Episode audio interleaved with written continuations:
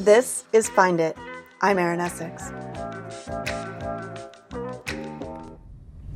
It is all gone.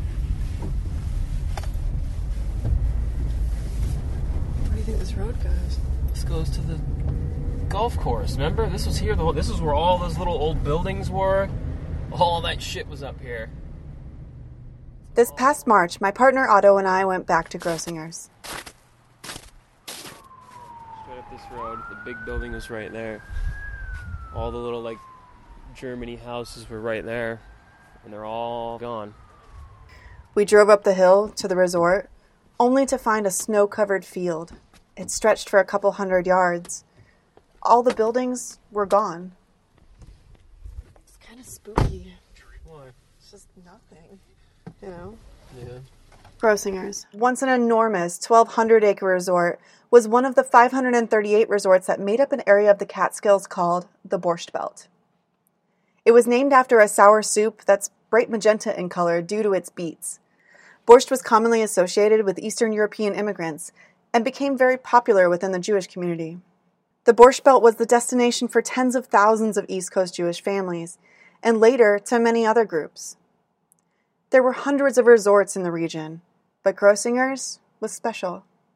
It was known for its fantastic food, sensational stand up and musical entertainment, but especially for inspiring a highly quotable and iconic 1987 film.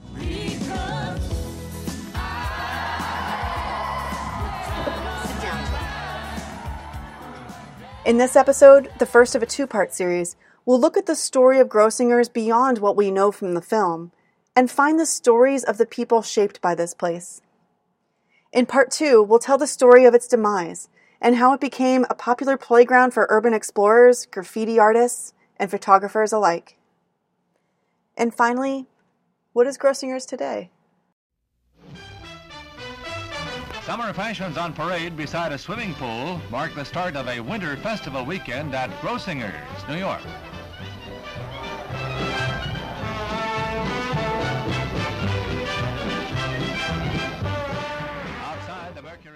It's important to really understand the history of not only the resort, but the area. For that, I found someone with a personal connection to the region. Hi, my name is Marissa Scheinfeld. I'm a photographer and um, an author, and I currently live in northern Westchester.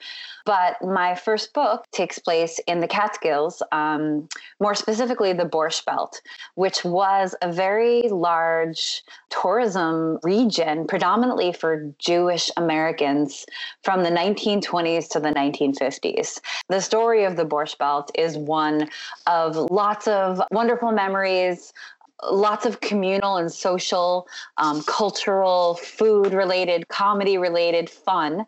Historians have said that in this area there were over 500 hotels and 50,000 bungalows. And I began looking at the history um, about six or seven years ago because I grew up there and ended up making like a, you could say a coffee table type photography book or a photographic series on what I found, which were mostly the remains of this tourism era.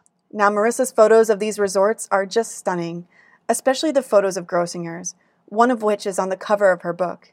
She's going to tell you a little bit more about that later. But first, where did Grossinger's begin, and what was it known for?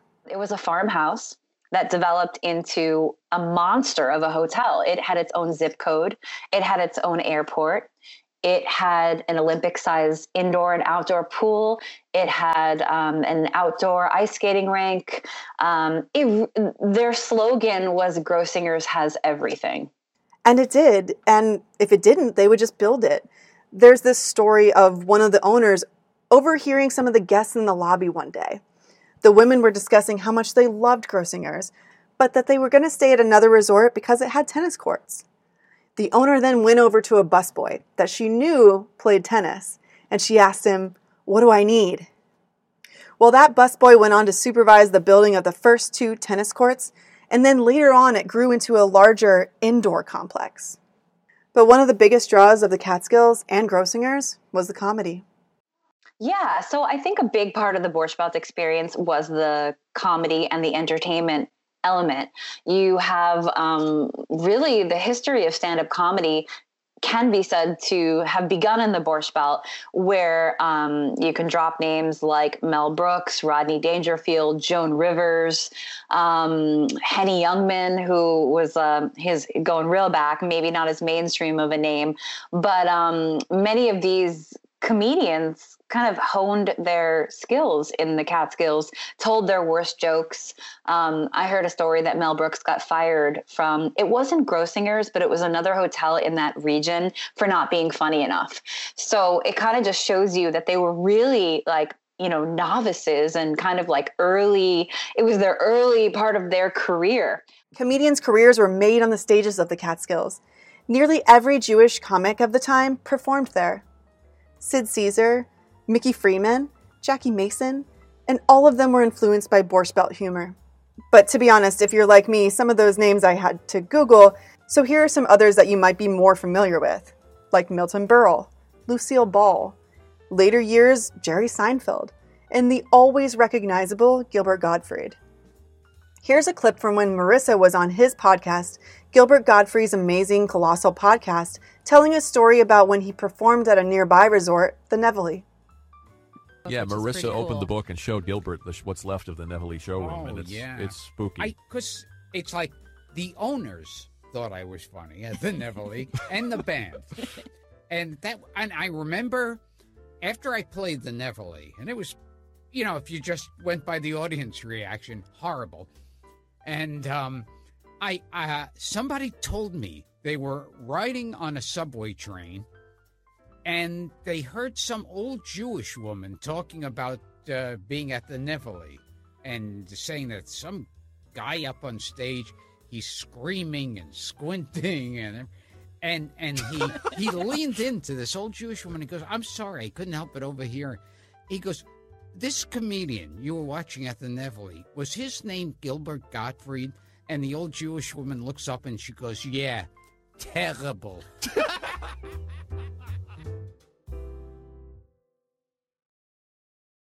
What's really cool about the entertainment and comedy aspect of the Borscht Belt is that's where I think it crossed over into American popular culture, where many of these comedians graduated to television and movies. And um, that's where, if one has no idea about the Borscht Belt, I often start by just echoing a name. You know, Jerry Seinfeld, I remember seeing billboards for him before Seinfeld was picked up. And besides the comedy element, you have lots of musicians going up there. So the list can go on and on. But I've heard, you know, Janis Joplin, The Doors, Led Zeppelin, The Who, Jethro Tull. And then, you know, other other bands that weren't just rock and roll. It had a very big salsa and uh, Latin jazz scene all of that became such an experience because each hotel would compete with another for the better acts and the better shows. I think entertainment was was the nightlife of the Catskills, of the Borscht Belt, if you will, and the daytime was you know full of pools and golfing and skiing and and really whatever you wanted to do, um, and it it kind of catered to one's every desire in a way. So not only was Grossinger's a great way to escape the summer heat, this was pre-AC days after all, but it also had thousands of ways to keep one entertained. Tons of activities, food and drink. Kids also had activities, but they were mostly allowed to run around free. Some of the families lived whole summers in the Catskills. And some of those families had fathers that would just come up on the weekends, as hinted at in the Dirty Dancing clip. One of the bungalow bunnies. That's what we call the women who stay here all week long. The husbands only come up on weekends. But one of the biggest things at Grossinger's, dancing. And the one person that had a huge part in shaping that and telling its story, Jackie Horner. Everything centered around the pool with diving shows, with diving races, uh, swimming races. And it was just like party night every night. Every single night was party night. That was Jackie, featured in a 1992 WABC TV New York news clip. Jackie Horner was the beloved dance instructor at Grossinger's from 1954 till the resort closed in 1986. This job gave her the opportunity to meet tens of thousands of guests, including stars of showbiz and sports. But one guest, Eleanor Bergstein, decades later would go on to write a little screenplay called Dirty Dancing. Fight harder, huh? I don't see you fighting so hard, baby. I don't see you running up to daddy telling him I'm your guy. I will. With my father, it's complicated. I will tell him. I, I don't believe you, baby. I don't think that you ever had any intention of telling him. Ever. Bergstein took lessons from Horner at Grossinger's, and the characters of Dirty Dancing were heavily influenced by Bergstein, Horner, and others that worked at the resort. Like Baby in the movie, Bergstein's family visited the Catskills in the 1960s.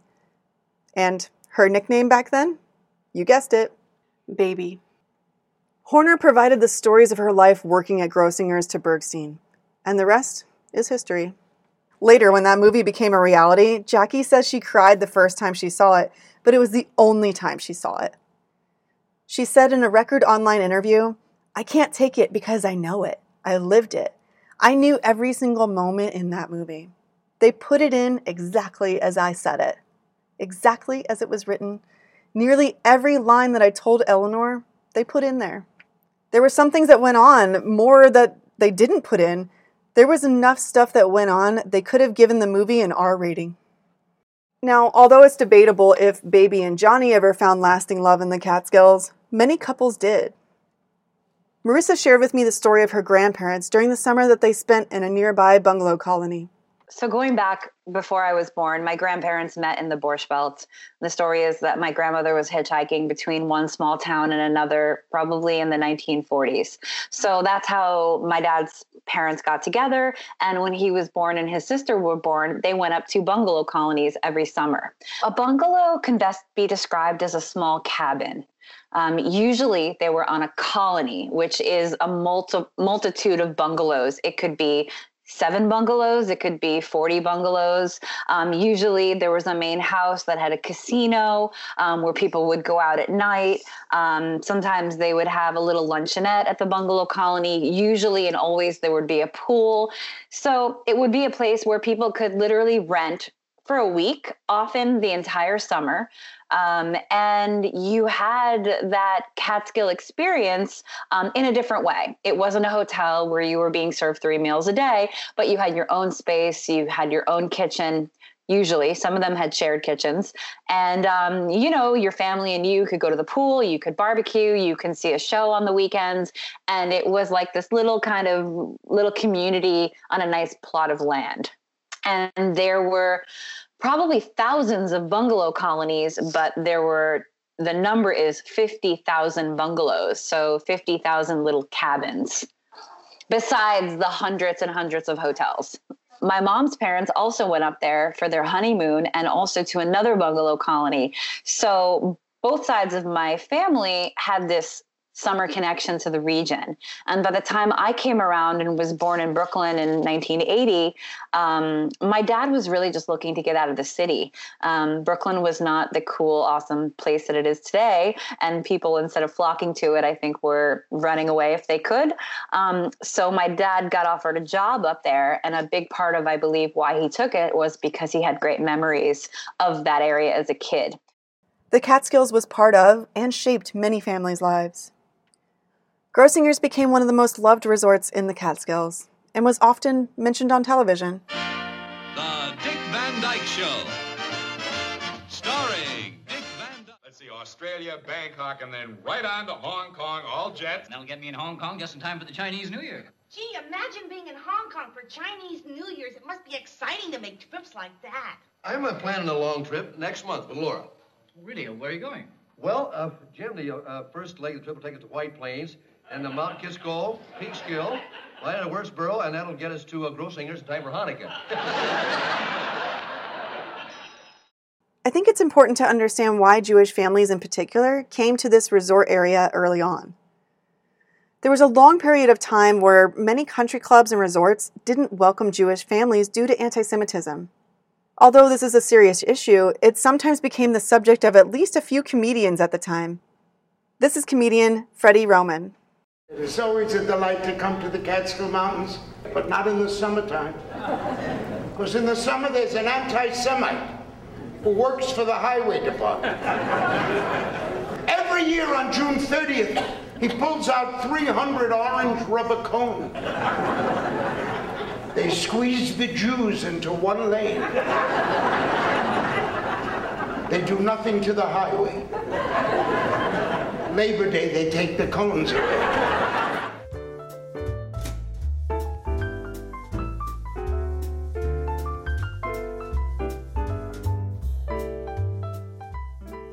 But there's one person that made Grossinger special and memorable. She's mentioned in that 1992 news clip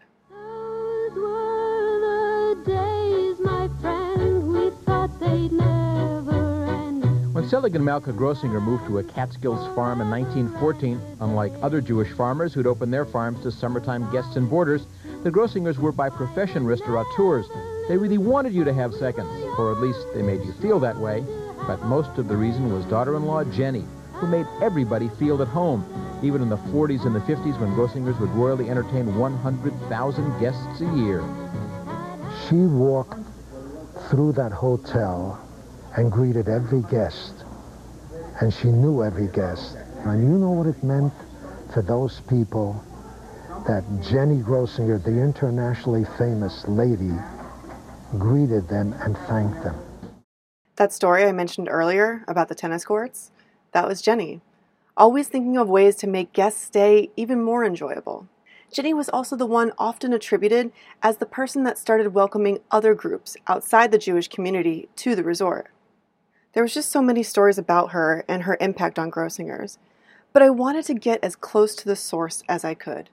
Lucky enough, I did. Good day, everybody. This is Elaine Grossinger Etess. I am the daughter of Jenny and Harry Grossinger, and I was co owner of Grossingers prior to it being sold. My brother was my, my late brother was my partner. I grew up at, at Grossingers. I arrived when I was six weeks old, and I lived there until I went to college. Elaine went to college and married her high school sweetheart, David Etess. He served two years in the Navy as a physician, after which they came back to Liberty, New York, where Grossingers is, and he set up a practice. And I did the basic things that a doctor's wife was supposed to do at that time the club, the book club, Girl Scout troop, etc. Well, after a while, that just didn't do it for me. I was bored. So I went to my brother Paul, who was general manager at that time, and I said, I'd like something to do. He says, Great. He says, You know, Clara, who has been doing our interior design, is retiring. So why don't you have the responsibility of hiring the designer and supervising the work? I said, Gee, that sounds terrific. Well, I got that going, and then I wanted more. Well, somebody else was retiring, the youth activities director. So I took over the responsibility of hiring the director and supervising the programs. And I kept asking for more and getting more done. I spent time with uh, on quite a few convention uh, groups, uh, especially the education ones, because I was president of my local school board in Liberty, New York, for 12 years. And uh, it's kind of interesting to note that my brother and I, my husband, our children all went to the Liberty Central School District. It was a wonderful, wonderful place, and I had a great time. We all had a great time growing up. Elaine is very active in the hospitality industry, including being the first female president and now chairperson of the American Hotel and Lodging Association. Elaine continues to tell me the stories of the people she met during her days at Grossingers. Uh, the hospitality industry is so great, and you have so many wonderful stories, and you meet so many interesting people, not just celebrities, but the guests. And we've developed friendships that uh, stay till this day, and we sold the hotel in 85. And I still hear from people, or I'll go someplace down here to go to a restaurant. Somebody will come over and say, "Hi, Missy, do you remember me? I'm Joan. I was served table so so so so and such and such a guest." Elaine now lives in Florida and is often recognized at JCC events. People share stories about her, about their summers at Grossingers, fond memories of the resort. But how did this particular resort, out of the hundreds in the Catskills, become so well known among celebrities? You know, one of the exciting things and interesting things about going back into the hotel is that it gave me an opportunity to really get to know many of these celebrities. Uh, we would sometimes they would uh, make their own reservations and come up. Other times they would uh, be invited by our PR department. I've often asked, well, how did Grossinger's become so famous? There were so many other hotels in the area at that time. Well, it goes back to a very interesting story. Milton Blackstone, who was our public relations person at that time, who was a man way ahead of his time, uh, and he, my mother were having lunch in New York with Monte Proser, who was at the Copacabana, and he was a friend. And a friend of the, th- the his and Milton's was kind of hanging around, and he was a, whatever his name is, which escapes me. Um, he was always a very happy-go-lucky guy. So they said, "Well, you know what? What's wrong?" He said, "Well, I have a very serious dilemma. I have a boxer. He was a promoter who lives in Chicago. He's Orthodox. He wants to leave Chicago to train for his fight, championship fight. He does not want to uh, train in a Stillman's gym. And the payoff is that he's Orthodox and he needs kosher food. Well, all of a sudden, Milton's mind started to click, click, click. You've got an Orthodox Jewish boy for kosher food out of New York. What fits better than a training camp at Grossinger's? And that's what happened. We established a training camp for him. And at that time, um, the public was very interested in boxing. It was probably what, at that point, what baseball and football are today. And so all the columnists and the sports writers came up from New York to follow the fight camp. They watched him box, they, his routine, et cetera, et cetera. And then in the evening, they would be at the hotel, they'd be down in the cocktail lounge, or they'd be in the dining room. And this lovely little blonde lady came around and was speaking with them. And that was my mom, Jenny Grossinger well, when they got through writing about the fight camp, they then wrote about Jenny. Well, when they got back to New York and filed their stories, they um, the public just says, you know, this is so interesting. We keep reading about this. Let's us go and see what's happening. And that's how it is. And then it was spread by word of mouth. So that, of course, led to other celebrities coming up. We've had presidents and we've had first ladies, and I'd like to share my two first lady stories with you. It was United Nations Day, and Eleanor Roosevelt was coming to give the keynote address at the dinner. Well, my mother decided that prior to that, she should have a little cocktail party in her residence for Mrs. Roosevelt. So she invited a few of her close friends, and I'll drop a few names. Ellen Berlin, the wife of Irving Berlin, who was a dear, dear friend of my mother's.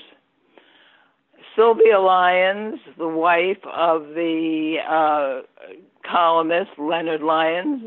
His column was known as the Lyons Den. It was syndicated and several other ladies. And she was, uh, my mother was had a dilemma. She didn't know whether she should call this a tea or a cocktail party. Well, the only difference would be the food. So what she did, she played it safe, and she served coffee and tea and all kinds of pastries, and then also there were uh, pieces, uh, you know, portions of pickled herring and pickled lox and crackers and bread, etc. And everybody helped themselves to whatever it was they would want. Well, Mrs. Roosevelt absolutely was beside herself from the pickled herring and pickled lox. She was just thrilled. So she asked my mother if she could please buy some. And my mother said, No, you can't buy it, but we'll be happy to give you some when you leave what time are you leaving tomorrow? And she said, well, uh, she told her what time. She says, but I do have a problem because from here I'm going to Tanglewood to narrate Peter and the Wolf. So my mother told her there was no problem. We she got back to Hyde Park. She should just call and we'd send it over with our chauffeur. And we did, and we did this several times for her. And she wrote a lovely note or called my mom and thanked her, and she said her guests were just thrilled with it. And it's, I find it quite interesting that a immigrant Jewish family was able to provide some food for a former first lady and her friends. And then I had a direct story with Mamie Eisenhower.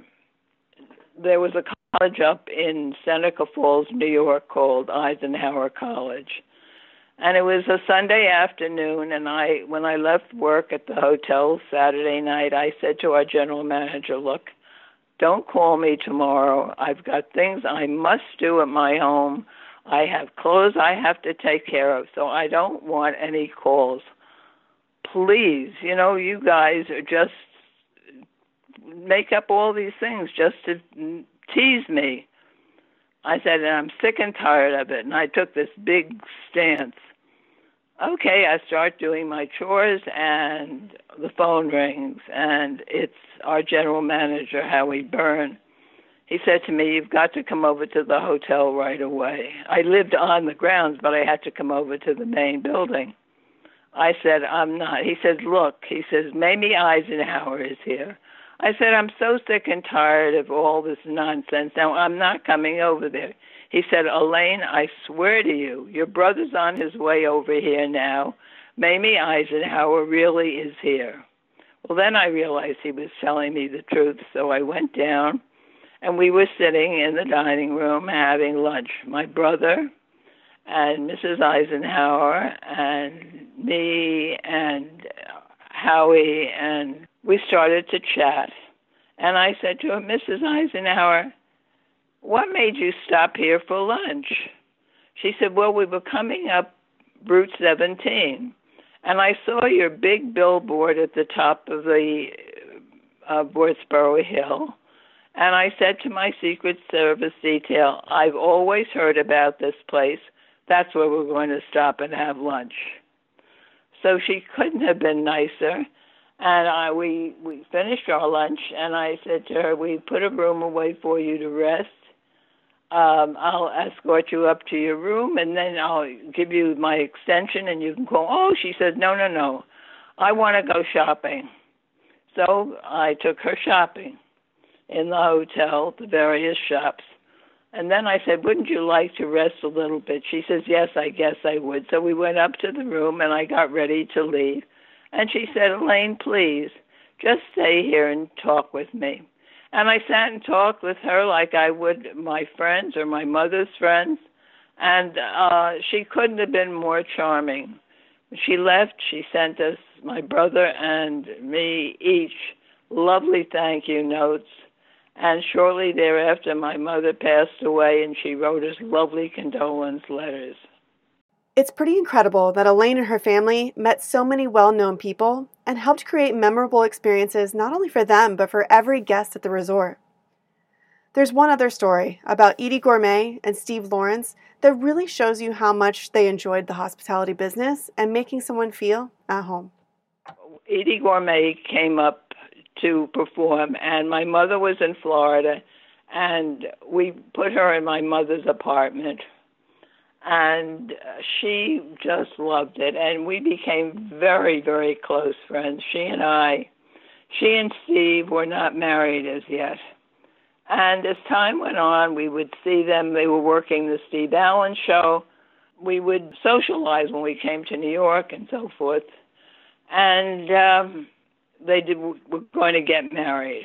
Well they certainly didn't have any much money because they were just starting out and so um, we said, well, you know, you can spend your honeymoon here.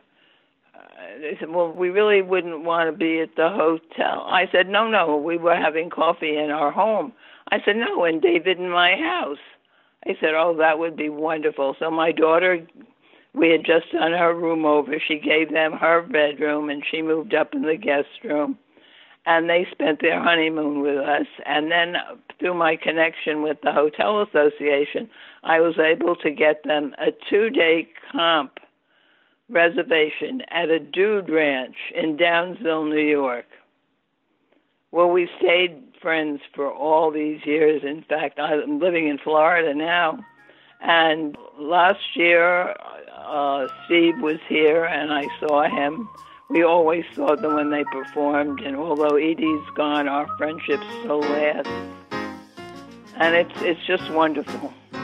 I'm biding my time, cause that's the kind of guy I'm. While other folks grow dizzy, I keep busy. And I've had the opportunity to meet governors and senators and and I've met some very, very interesting guests.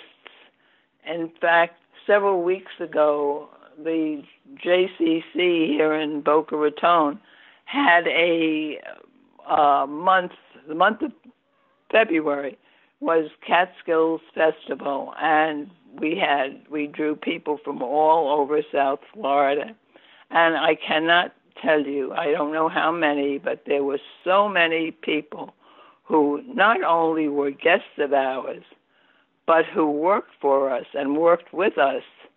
It was amazing. This couple comes over and I look and they look so familiar. They were our, my day camp directors. Uh, someone else had worked in the dining room all through high school and college to earn enough money to go to graduate school. One of my fondest memories and fondest people is a gentleman uh, who worked for us uh, during his the senior year in high school, all through college and part time during grad school. He went to law school, became a lawyer, worked in the DA's office in New York, then went back to his home area, which was Poughkeepsie, New York.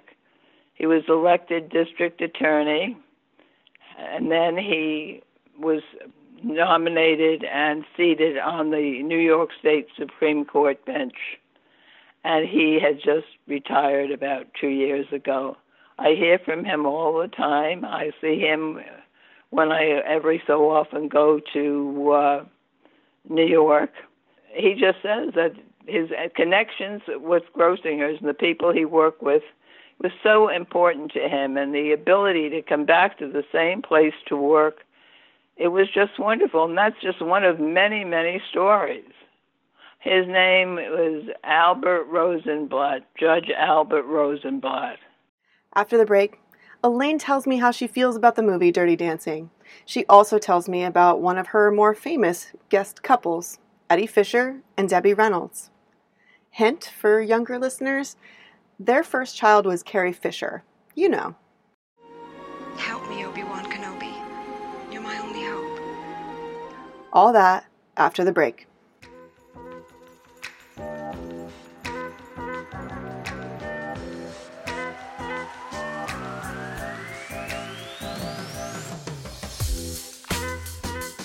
Hey, it's Erin. I wanted to take a second to personally thank you for checking out this podcast. Find It is a podcast that seeks to tell untold stories of places, ideas, and times past. This first episode is a long one, but I really hope that you're enjoying it so far. And if so, please take a second to give it a five star review on whatever platform you're listening on. Also, share with your friends. Text, Facebook, Twitter, Reddit, Instagram. I really don't care. Just share it. Help me get the word out. Also, your feedback means a lot to me, so if you have suggestions on this episode, topics for future episodes, or just questions, go to finditpodcast.com and send me all of it. Thanks.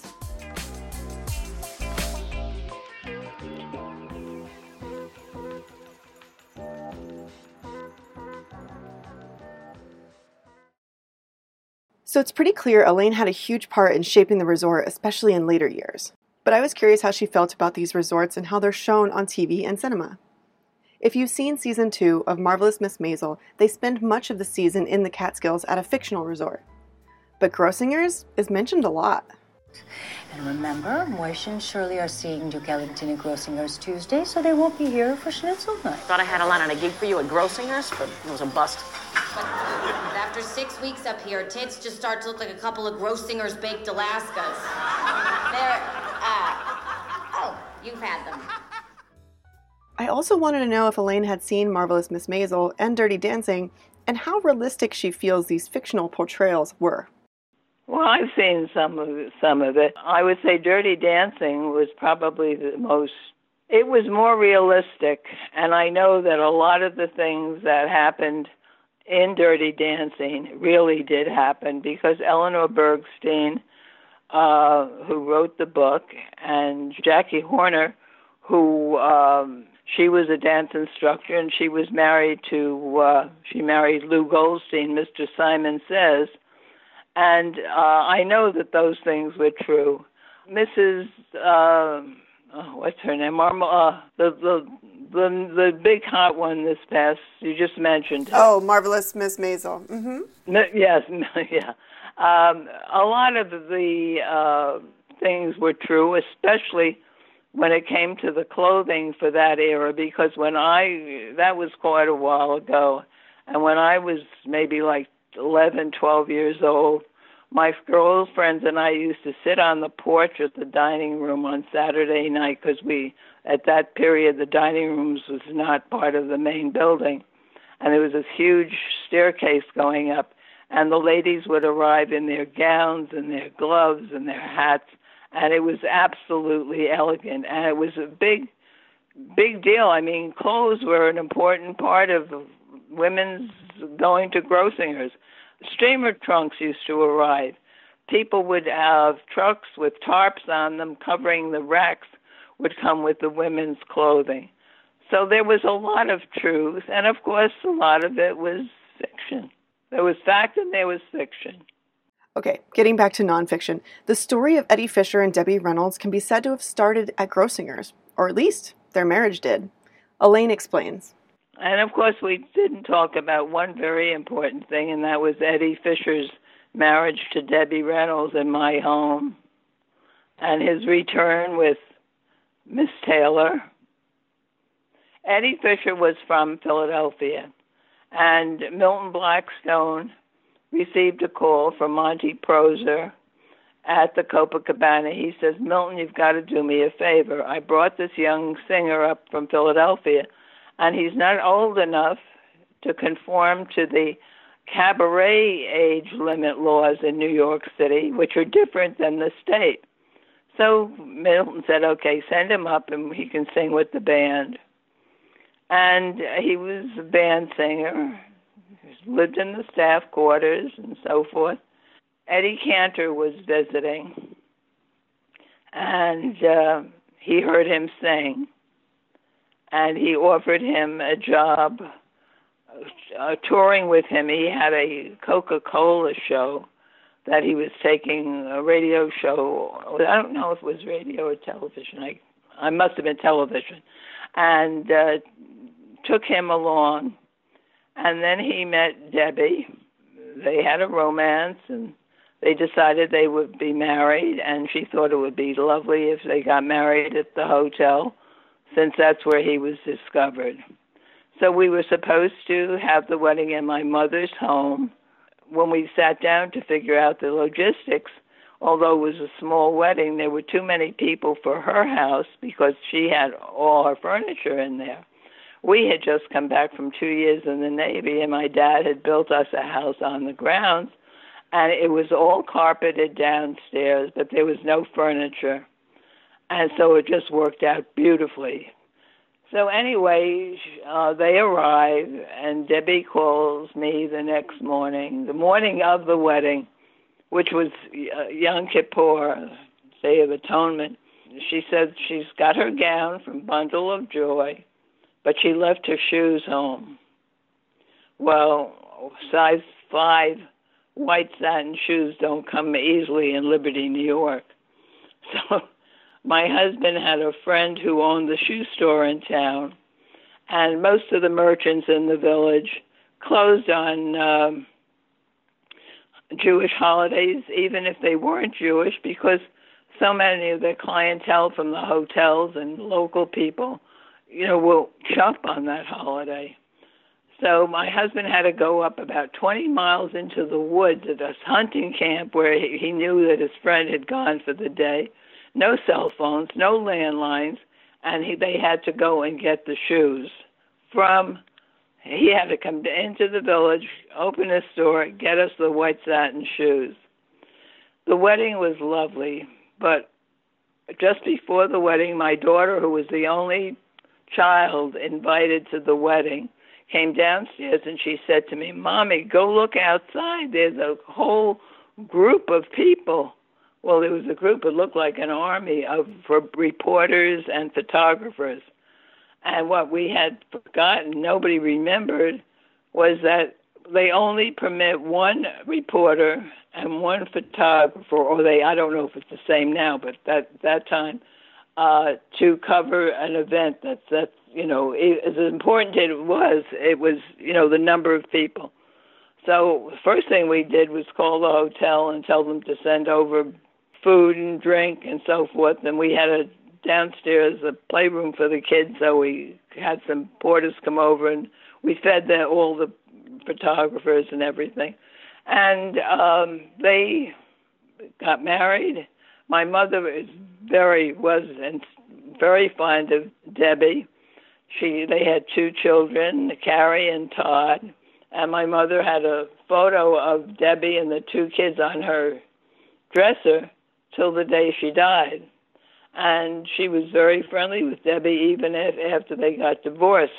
Well, the Todd, Mike Todd and Elizabeth Taylor were married, and they were very friendly with the Fishers, Eddie and Debbie. And when uh, Mike had his untimely death, Eddie went to be with Elizabeth, and Debbie stayed home and took care of the children. Well, we all know what happened, and they got divorced. And then Eddie brought Elizabeth to the hotel. My mother was in Florida at that time, so she uh, they used the uh, we used her apartment again, and they stayed there. She dedicated our um, indoor swimming pool. Gracious, sweet, charming, lovely. Several weeks later, Eddie was appearing at the um, Waldorf Astoria, and my husband and I had called and made reservations for the show under the name Etess. We did not make it under Grossinger. And we had a lovely ringside table, and before the show started, the captain comes over and hands my husband a note and it says, Dear Dr. and Mrs. Etess, please join us for a drink at such and such a suite after the show. Fondly, Elizabeth. Then, of course, my mother became friendly with her also. Not to the extent with with uh, you know that Debbie, because first of all there were more years. Elizabeth Taylor and Eddie Fisher were married in 1959. Taylor even converting to Judaism. It was also around this time that the resort started trying to attract other groups of vacationers. By the 1960s, Grossinger's was open to people of all backgrounds. But the slowdown was palpable. But Elaine and her brother Paul worked to be but Elaine and her brother Paul worked to be more creative to attract new business. And people didn't stop coming completely, but they stopped coming as frequently. And you know, we what we decided, and I'm sure the other people did too, we decided we had to start going to the convention business, which we had never done. And um, we had to attract other ethnic groups. And so we had a really heavy, heavy session. And we decided that we would go after the Italian market because there was a great similarity between Italian families and Jewish families and the food and the so forth and so on.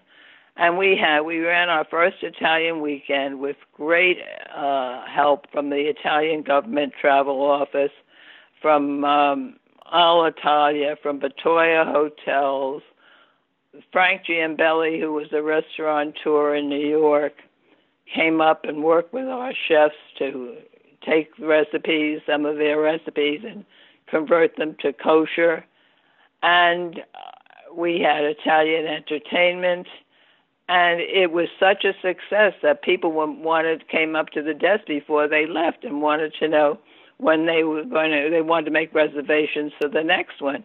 I believe we must have had about eight or ten Italian weekends, and then we had an Israeli weekend. We had a lot of thematic weekends. One of the that was more a lot of fun was our chocolate weekend and we sprayed the lobby, the reception lobby, with chocolate spray, you know, like a, deod- a deodorizing spray. And people walked in and they immediately were hit with the odors of the wonderful aromas, I should say, of uh, the chocolate. And we we had uh, with chocolate weekend, my son, who had gone to a grad school at Cornell Hospitality, uh, had a friend who was uh, in some position, it must have been some marketing position in uh, Hershey, Pennsylvania, and he let us borrow this huge chocolate kiss, Hershey kiss. I mean, it was grown up, it was a person size, and we had ice shows every Saturday afternoon. Uh, Irving Jaffe, who was an Olympic skater, uh, was our activities, our winter sports activities director, and he would get contestants who were training for the Olympics, and they were not allowed to be paid. But we, what we would do is, we they would come up and they would do a show for us, and then we would give them ice time instead of cash, and that was permissible. So part of the show we at one our skating professionals. We had three full time skating professionals, and uh, they would give lessons. And one of them would was dressed that day with in the Hershey Kiss costume, and when she came out in that, just you could hear the roaring down the road. People just were so excited about it, and every Saturday, uh, Irving Jaffe would get dressed up in this fox costume, and we'd pin five dollar bills and one dollar bills on him, and the kids in the audience would go out and skate and try to pull the money off, and whatever money they retrieved belonged to them. So that was a, a highlight, and we really catered to the children. Also, we had preteen and teen and and of course it was kind of easy for me since I had three children, and my son Mitchell uh, was the youngest, and so I be- believed in direct mail to the children because when they get mail, they're going to bother their parents about it, and so Mitchell would write to them. I had a, created a mailing list when they registered, and uh, there were all kinds of activities for the kids. So it it was really uh, it was an all inclusive family situation. Then of course we had the singles weekends. It was you know boy meets girl, and it was a comfortable comfortable kind of situation because if you didn't meet a fellow, it wasn't so devastating because you'd always find a group of gals sitting down in the cocktail lounge talking, listening to the music the same for the guys. One singles weekend, we had what we call um, a datagram, and it was we printed it on yellow paper. It looked like an old new. Probably some of our audience is not going to even relate to it, but the old yellow Western Union telegrams. And if somebody met and wanted to meet somebody or make a date, they would, you know, fill it out, and they found out the name and whatever, and we would have them delivered to the rooms. And it was just another activity and another kind of interesting way of boy meet girl. Certainly, Elaine and the rest of the Grossinger staff worked really hard to keep Grossingers updated and fun. Harold Lieberman was someone that I met in a Grossingers Facebook fan group. He has such fond memories of growing up at the resort in the early 80s. I went to Grossinger's for um, Christmas, New Year's in at the end of 1980, 1981, and 1982, and for the Passover holiday in 1981, 1982, and 1983. It was a very enjoyable experience for me every time I went with my parents and my two brothers, two sisters. It was it was just an amazing place. There was all these great activities to do there, and also the cuisine there was really delicious and plentiful. In 1980, I stayed in the Jennie G building, and we stayed definitively in the Paul G building. We actually had a suite in the Paul G building, in which was really nice because I guess for five kids in a room, it was very nice. In the the activities, uh, I usually went to the Concord Hotel prior to that, and in subsequent years. And a, a friend of mine from my class actually suggested Grossinger's, and we went and I learned to ski there, and we enjoyed swimming in the most gorgeous uh, pool there. So what we enjoyed the most was just exploring through all the grounds and the huge complex of the hotel. It's this huge, tremendous complex. Harold told me about the various antics he got into at Grossinger's and how passionate he was about the Jennie G building. In case it's not clear, that building was named after Elaine's mother. In part two of this episode, you'll hear how passionately he feels about this building. But I was curious about his experiences in the beautiful indoor pool building. Maybe I didn't appreciate the architecture as much as we do today now that we're older. Um, as I said, I was a kid about 12 years old. It just the pool was, I just remember it being very nice that the water was warm. I was getting more into swimming then, like I was able to swim much better. I remember what, what we used to do is we would um, like put on goggles and then try to sink in the water so we could wave through the window into from the pool into the, the room where everyone played ping pong, which was to have a, a window looking into the pool was just, I mean, it was tremendous. It was like really, really nice, and it was just very unique about Grossinger's. I remember just, I remember swimming in the pool, playing with, uh, having like a catch with a friend of mine with a with a ping pong ball there remember going skiing one day and being, you know, after the skiing and just jumping in the pool and going swimming and being like, wow, I could do both of both of these within a half hour of each other. I remember playing miniature golf, like meeting a friend of mine from camp. Yeah, one thing about Grossinger's also, I met friends that, that I went to summer camp with from, from my school, from my uh, community in Great Neck, New York, where I grew up. I met all kinds of friends there, which was really cool too. Back back about the pool, I remember. I just remember the pool being this this like it was just this huge, beautiful room, and it was and and like you could walk from from like one section of the hotel like. So I walked over that when it was safe to walk th- through that, and and it was like it was it had like a walled off walkway, and you could see people. I remember my dad once walking through there as I was like trying to like lift weights. They had like this weightlifting thing um, in that whole complex of in in that indoor pool building, like like I guess ten yards away from the pool on the side. So I was like lifting weights. My dad was walking down the hallway from from uh, the Paul G building to the main part of the hotel, and I just remember the pool like just playing. You know, trying to sink and to wave to people through the window. I remember seeing people through the window. I remember in the, in, in the center of the deep end, about probably about three to four feet down, and it was probably about um, maybe about six, seven feet by by six, six or seven feet. It was, it was just a very nice feature. I remember seeing people through the window. I remember maybe I did something with a little lack of discretion once I jumped down. when I sank to the window there, I may have done something I shouldn't have done. What am I going to tell you? People do funny, funny things when they're young, right? You know, I maybe I just I didn't appreciate the architectural beauty of it, but I remember it was just this this beautiful large building that served many purposes. And I just remember, especially the, like the locker room and the steam room, the sauna, every, every, everything that they had. I remember looking through mirrors there to see if I was like, um, you know, I was I guess getting to be 14 years old, so I, I wanted to see if I was, let's say, physically maturing a little bit. I remember seeing people get massages at at one end. Done. It was it was all just curious to me. It was just as a kid t- taking an adventure, going through the whole hotel was a tremendous experience. I used to look forward to it all all year long to go there.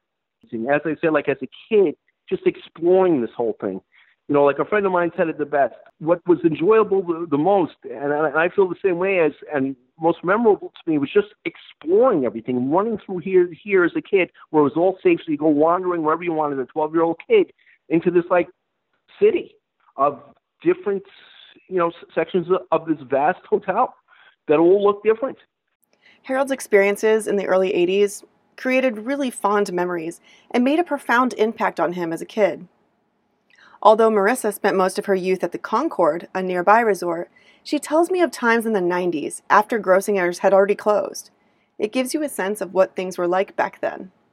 So my parents moved up to the Borscht Belt when I was a kid, and um, you know, moving into my teenage years, I was looking for a summer job. So one of my first jobs was as a lifeguard at the Concord, and this was in '95 and '96, and the hotel closed in the fall of '96. So um, that was one of my first experiences of like you know being fired you know, not because I wasn't performing correctly and doing my job right, but because the hotel closed. And even as a teenager, it was obvious that, you know, I was losing my summer job, but people were losing their full time livelihoods of the way that they made a living. So, um, the Concord was a big part of not only my teenage years, but um, I also went to Kutsher's as a kid because my grandparents owned a condo there. So between those two hotels, I'd say those were the predominant ones that I went to as a kid. Never as a guest, um, but because my grandparents had this connection there, um, we would go and I guess because the hotels were not nearly as busy as they were in the 50s and 60s, this is mid 80s, 90s, we were able to hang out without anyone asking us to leave. You know, I've heard stories of people sneaking in under gates, you know, not today to to mm-hmm. explore, but in the 50s and 60s because the entertainment was so great and the nightlife was so awesome that they had to like it was like a club. You know, they're only going to let a certain amount of people in. So um these were like the the hot spot if you think of you know the the biggest vacation spot or the hottest clubs or you know the places where celebrities go like this is what the borscht belt really was it was the place to be so the concord was really a name and then the other place that was a tremendous name was grossinger's um, which graces the cover of my book um, and i think you know when i was photographing it it was amongst the largest of structures that remained. It was, well, today it's completely demolished and they've been taking it down the past four or five months. But when I was photographing it, it was easily, you know, eight or nine buildings. There used to be many, many more over the years they have come down. But in the sense of exploring an actual physical, what felt like a hotel, um, that was it where you had like lobbies and showrooms and tennis courts and pools and coffee shops and you really walk in and you feel like you're in a space. As Marissa mentioned, this is the time when the area began its big decline and it quickly succumbed to nature and vandals. I explored the grounds of Grossinger's in the winter of 2016. I made a video showing its beauty and longing to feel what it was like to be there. I got the most amazing and beautiful comments because of that video. These were the comments that actually led me to pursue this podcast. Here are at least a couple. This is from user Chato Morgan. We used to go up to Grossinger's with our grandparents at least twice a year. Grandparents went more often. I must have gone on at least a dozen trips while growing up on Long Island. I enjoyed the ride there as well as the stay funny, of all the times that we were there and all that we did, there's one thing that always sticks out for me, and that was their peach soup. The first time we dined there, my sister heard me read aloud to her the menu and she shouted, Peach soup, I want that. She was four. If I recall, they also had strawberry, but I'm not certain. We enjoyed it because it was like having a milkshake in a soup bowl. It wasn't much, mind you, but it was something we never had anywhere else. It was explained to us by our grandmother that it was used as a palate cleanser between courses. We didn't care. It was a mid meal dessert. This is from user SoloHo. Grossinger's always had the best reputation, and I thought about switching jobs when I worked for the Nevele as an athletic director in 1964, but I moved on to a more serious direction in my life. Videos like this are very sobering to those of us who experienced the glory days. It happened to Grossinger's, the Nevele, and the Concord. It happened to Rome, and it's happening to America right now. Get used to it. So, how did this amazing place come to an end? Trips to Europe, that's what the kids want. In the next episode, the decline of Grossinger's.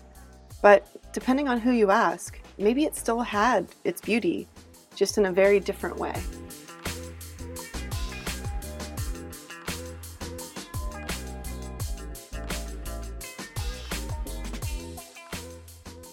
Thanks to all the people who helped me make this first episode of Find It.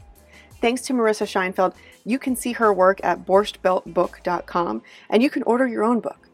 Also, she has a traveling exhibition of 35 large scale photos from the book that will be on display at the Albany State Museum from spring to fall 2020. Thanks to Harold Lieberman, your candid recollections of being a kid at Grossinger's. I mean, I just felt that if I had a window in the pool when I was growing up, I might have done some silly things in front of it too. Thanks to Elaine Grossinger Etess. I so appreciate your time and the stories. It just really helps make this podcast whole. You can hear all these interviews uncut on the Find It website, finditpodcast.com. I also have a list of references there and videos for you to explore. One more shout out to my partner, Jay Otto. Thank you so much for your support and thoughtful ideation on this episode and more. All right, part two is ready right now, so go ahead and binge that. Thanks.